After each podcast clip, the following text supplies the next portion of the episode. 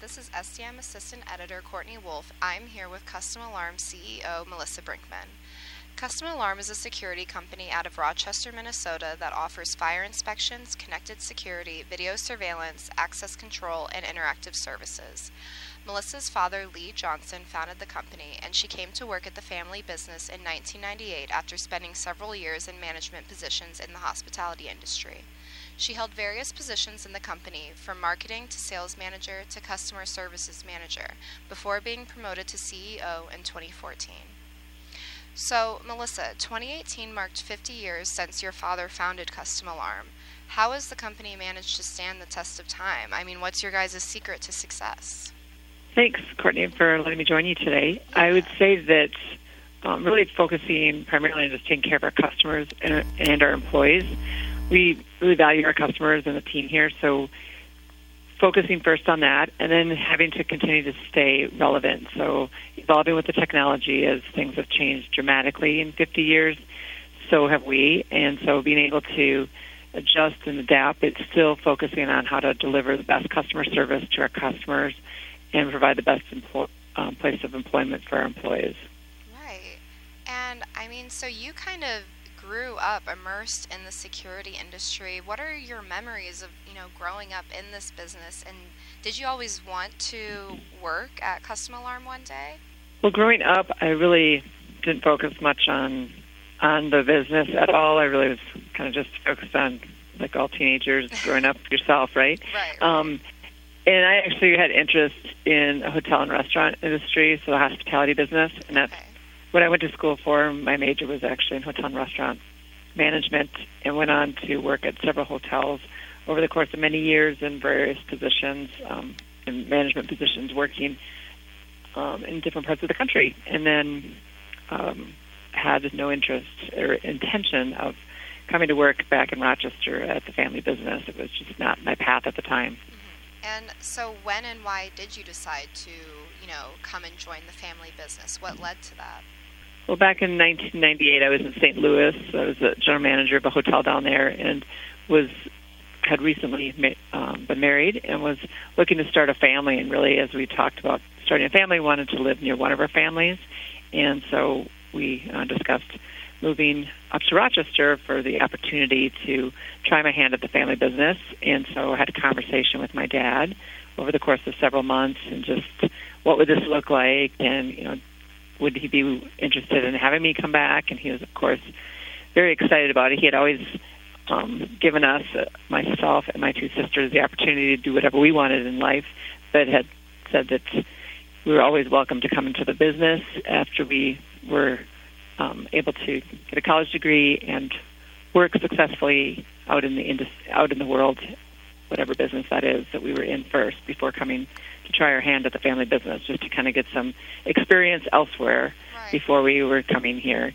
So we had the conversation. I had you know, done those things and was a little skeptical, but thought, well, I'll give it a try. And so we um, obviously then moved up here to Minnesota in a, a winter of 1998, and I started in um, part-time marketing and sales in a specialty product that we had at the time. And so, what other you know roles did you hold at Custom Alarm before becoming CEO, and how do you think those have helped you in your current position? You know, working in all of these different areas of the business and understanding you know what it is to hold those roles. Right. It was really interesting and invaluable to work in different positions in the company. I mean, I didn't necessarily think that I was going to become CEO, but as the longer I worked here and the more experience I um, was able to obtain, it did seem like the path to that I really wanted to uh, get on and take. And so, with each of the different uh, um, positions I had, from director sales and from overseeing customer services, and then I was COO. All of those really was um, trying to learn as much as I could about that area of the business and working with the team that I had, which I was fortunate to have really um, great people who'd been here a long time to help kind of teach me the ropes, and then bringing on new people to kind of help develop them as my team and continue to deliver great customer service and finding the best solutions that we can for the customer. So really hands-on then, and I feel that personally, you know, being able to do the work that you're asking your team for the for the most part um, to be able to do that gives you credibility, earns their respect, and so I really wanted to always make sure that I was learning from them, and then also um, teaching what I had learned to others, so that we can kind of continue to make it better by putting our heads together. And, you know, one of Custom Alarm's main uh, missions sort of seems to be superior customer service. Um, would you say that that's because of your background in customer service and hospitality? And I mean, how how do you use those experiences to form, you know, your customer service policy? Right. I would say probably I've always had a passion and desire to take care of customers. It started when I was very young, but um, my first job out of high school, or while I was in high school, worked at McDonald's as a crew member and assistant manager, and then uh, moved on to work working front desk at a hotel, and then obviously went to school for hospitality. So I always had a desire and passion to you know, provide some service to customers and have um, be a part of having them have a great experience. So that just kind of transcended when I came to work here at Custom Alarm and what we could do was just what our solutions are from a technology standpoint and how we can make it the best experience for our customers. So it's just been something that I've always had a passion for and then bringing that here and how I um, thread that throughout the company and how the different interactions that our team has with each other and with our customers. You know, what changes did you make once you took on the role of CEO? How did Custom Alarm change? When I took on the role of CEO, we actually were going through a little transition with the company. We had um, sold off a certain part of our business, so it really was a great opportunity to kind of just start fresh. So even though we're a 51 year old company, we really are kind of five years old as a new kind of the new kind of version of ourselves. So it really gave me the opportunity to kind of uh, narrow our focus to kind of our core four areas, which is all centered around security and life safety. And so having that and then being able to kind of focus on what is our what are our core values and how can we make sure that we're living this. And so just starting to bring the team along in discussions and having um, my what I feel is very paramount to how we take care of our customers, having that shared throughout the organization. Right. And I also noticed that you and your employees all seem to be very involved in, you know, volunteering and giving back to the community. Why do you think this is so important?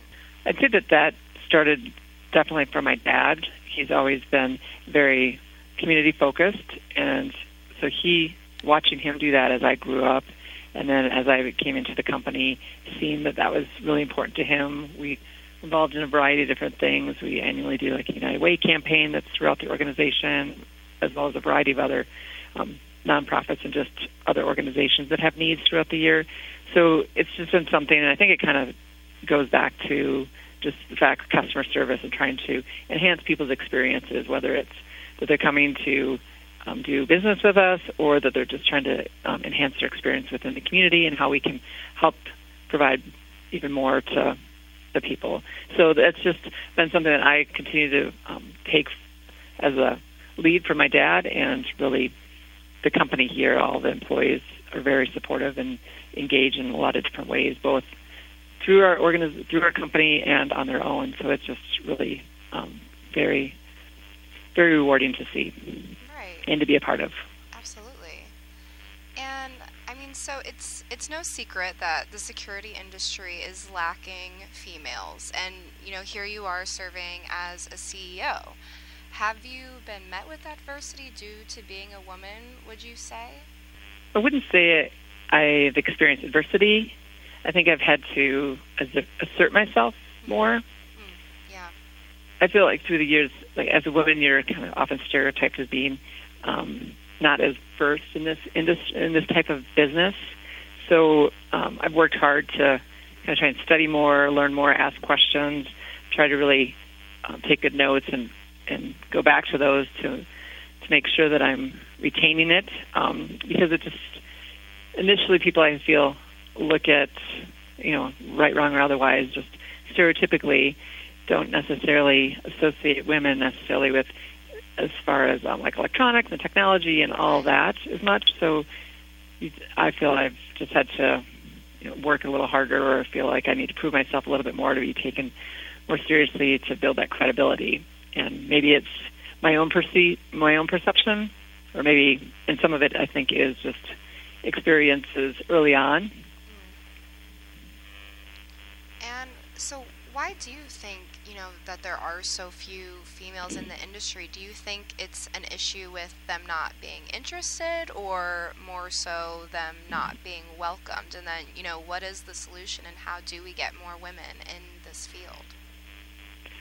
I'd say that I think that the the low numbers, the low number of females in the industry, is I think somewhat because people or women maybe feel intimidated that if you're not super technical, that you know again you won't be able to you know keep up with whatever is going because technology is changing at such a fast pace. Right.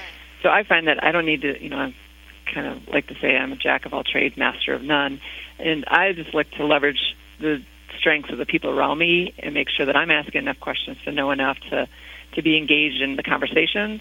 And so I think that um, you know as females typically we you know, gender wise, like to be more, you know, master a certain skill or something before we think we're ready to like move to that next level. Right. So I think that as you look to want to engage in an industry that maybe you're not as familiar with or that might be a little intimidating, that we want to become as versed before we even step our toe in to the water there. And I would just challenge that, you know, just to start to put a step forward, you know, put one step before the other, one foot before the other, and really um, get involved in different ways. And it can be, you know, from an entry level.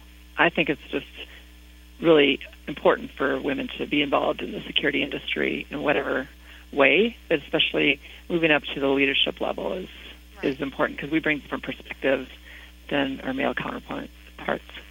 Oh, absolutely. And I mean, would you say that you approach hiring, you know, people on your staff differently because you are a woman and because you know maybe you are looking out and you know trying to get more women into the industry?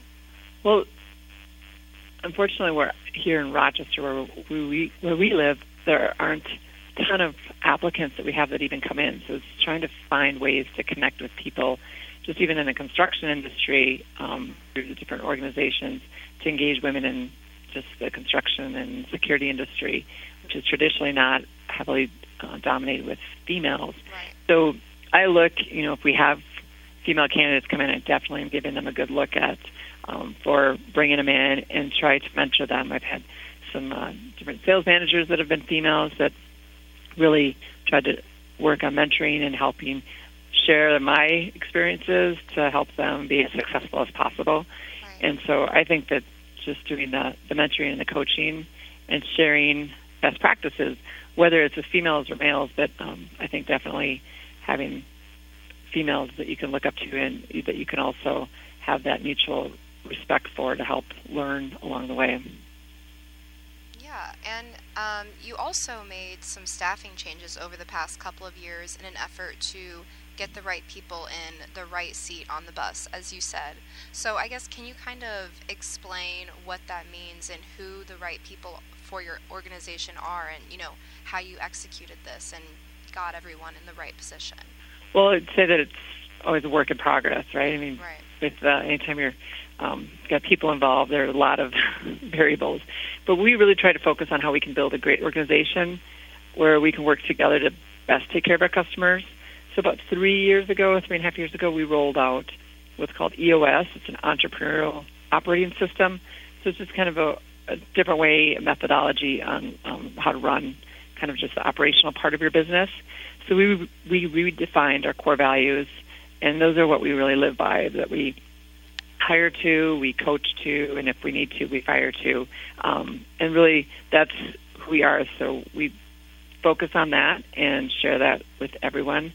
We also evaluated each of the each person in the different roles within the organization, and looked to to kind of just not focus on the person who's currently performing that job responsibility, but what what core positions do we need in the company, and then then look at okay, who's the person in that position right now? Is that person best suited? Do they, you know, do they get it? Do they want it? Do they have the capacity to do it? And if it's no at any of those points, then we look to see maybe if they they get it, they don't want it, but they have the capacity. You know, one of those does not hit a yes.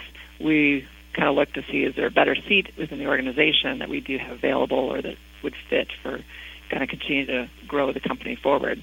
Because um, we've had a lot of success over the years with some people just not necessarily being able to um, give the best of themselves with all their strengths in the current position they're in, but moving them with um, to a different position, the skill set just really is elevated, and they're they've been fantastic um, and great to be able to hold on to. That we don't just say, okay, you don't fit in that position, you're out of here. We really look to see what other um, attributes do they have that they could lend their strengths somewhere else in the organization. And then we've also just focused on more accountability and having transparency. So know those are kind of maybe buzzwords, but really focusing on how we can share what are our results, what are our goals. You know, did we hit these three goals? No. Okay, how short did we come? And what can we be doing differently? So, and that's throughout the organization within each department, and then as a whole um, company coming from me, I, I share that with with the organization on a monthly basis through our newsletter to some extent, and then on an annual basis, I go into more detail about just kind of what was our goal, what were our goals for this past year, what did we hit, and what do we still need to focus on. Right, and I mean, speaking of goals, 50 years down, what's what's in store for you know the next 50 years of Custom Alarm? I'd say hard to predict the next 50 years. I'd say we probably focus on the next couple of years just on how you know it's just technology changing so much and just the world changing a lot. Um, we've got a lot of growth in Rochester in this area, which is great for us. But um, I'm just really excited about the future. We're just finishing our fiscal year this month, and this past year has been a great year of rebuilding. we have a fantastic team in place, starting with our our energized sales team who are charged up and they're really finding some great opportunities, which is obviously um, the fuel for the whole engine. I'm really proud of them, and and then that pr- turns into really a lot of production for my operations team. And so we've really been investing in training, building that team up, um, we have some young people in there, and so really uh, mentoring them with our, the team that's been here for longer and how we can um, really share that knowledge, do that transfer of knowledge so that we can continue to grow and be relevant as we continue to look at the next 5, 10, 15 years. I don't know, 50 seems pretty far off. I won't be here, but um, hopefully the company still will be. So we're just continuing to look at how we can have a better work environment for the team and really looking at how we can accommodate our potential growth in the in the coming years. Yeah, well, thank you, Melissa, so much for taking the time to speak with us today. If anyone listening at home has any questions or comments on anything discussed today, please email me at wolfec at bnpmedia.com or call at 847 405 4032.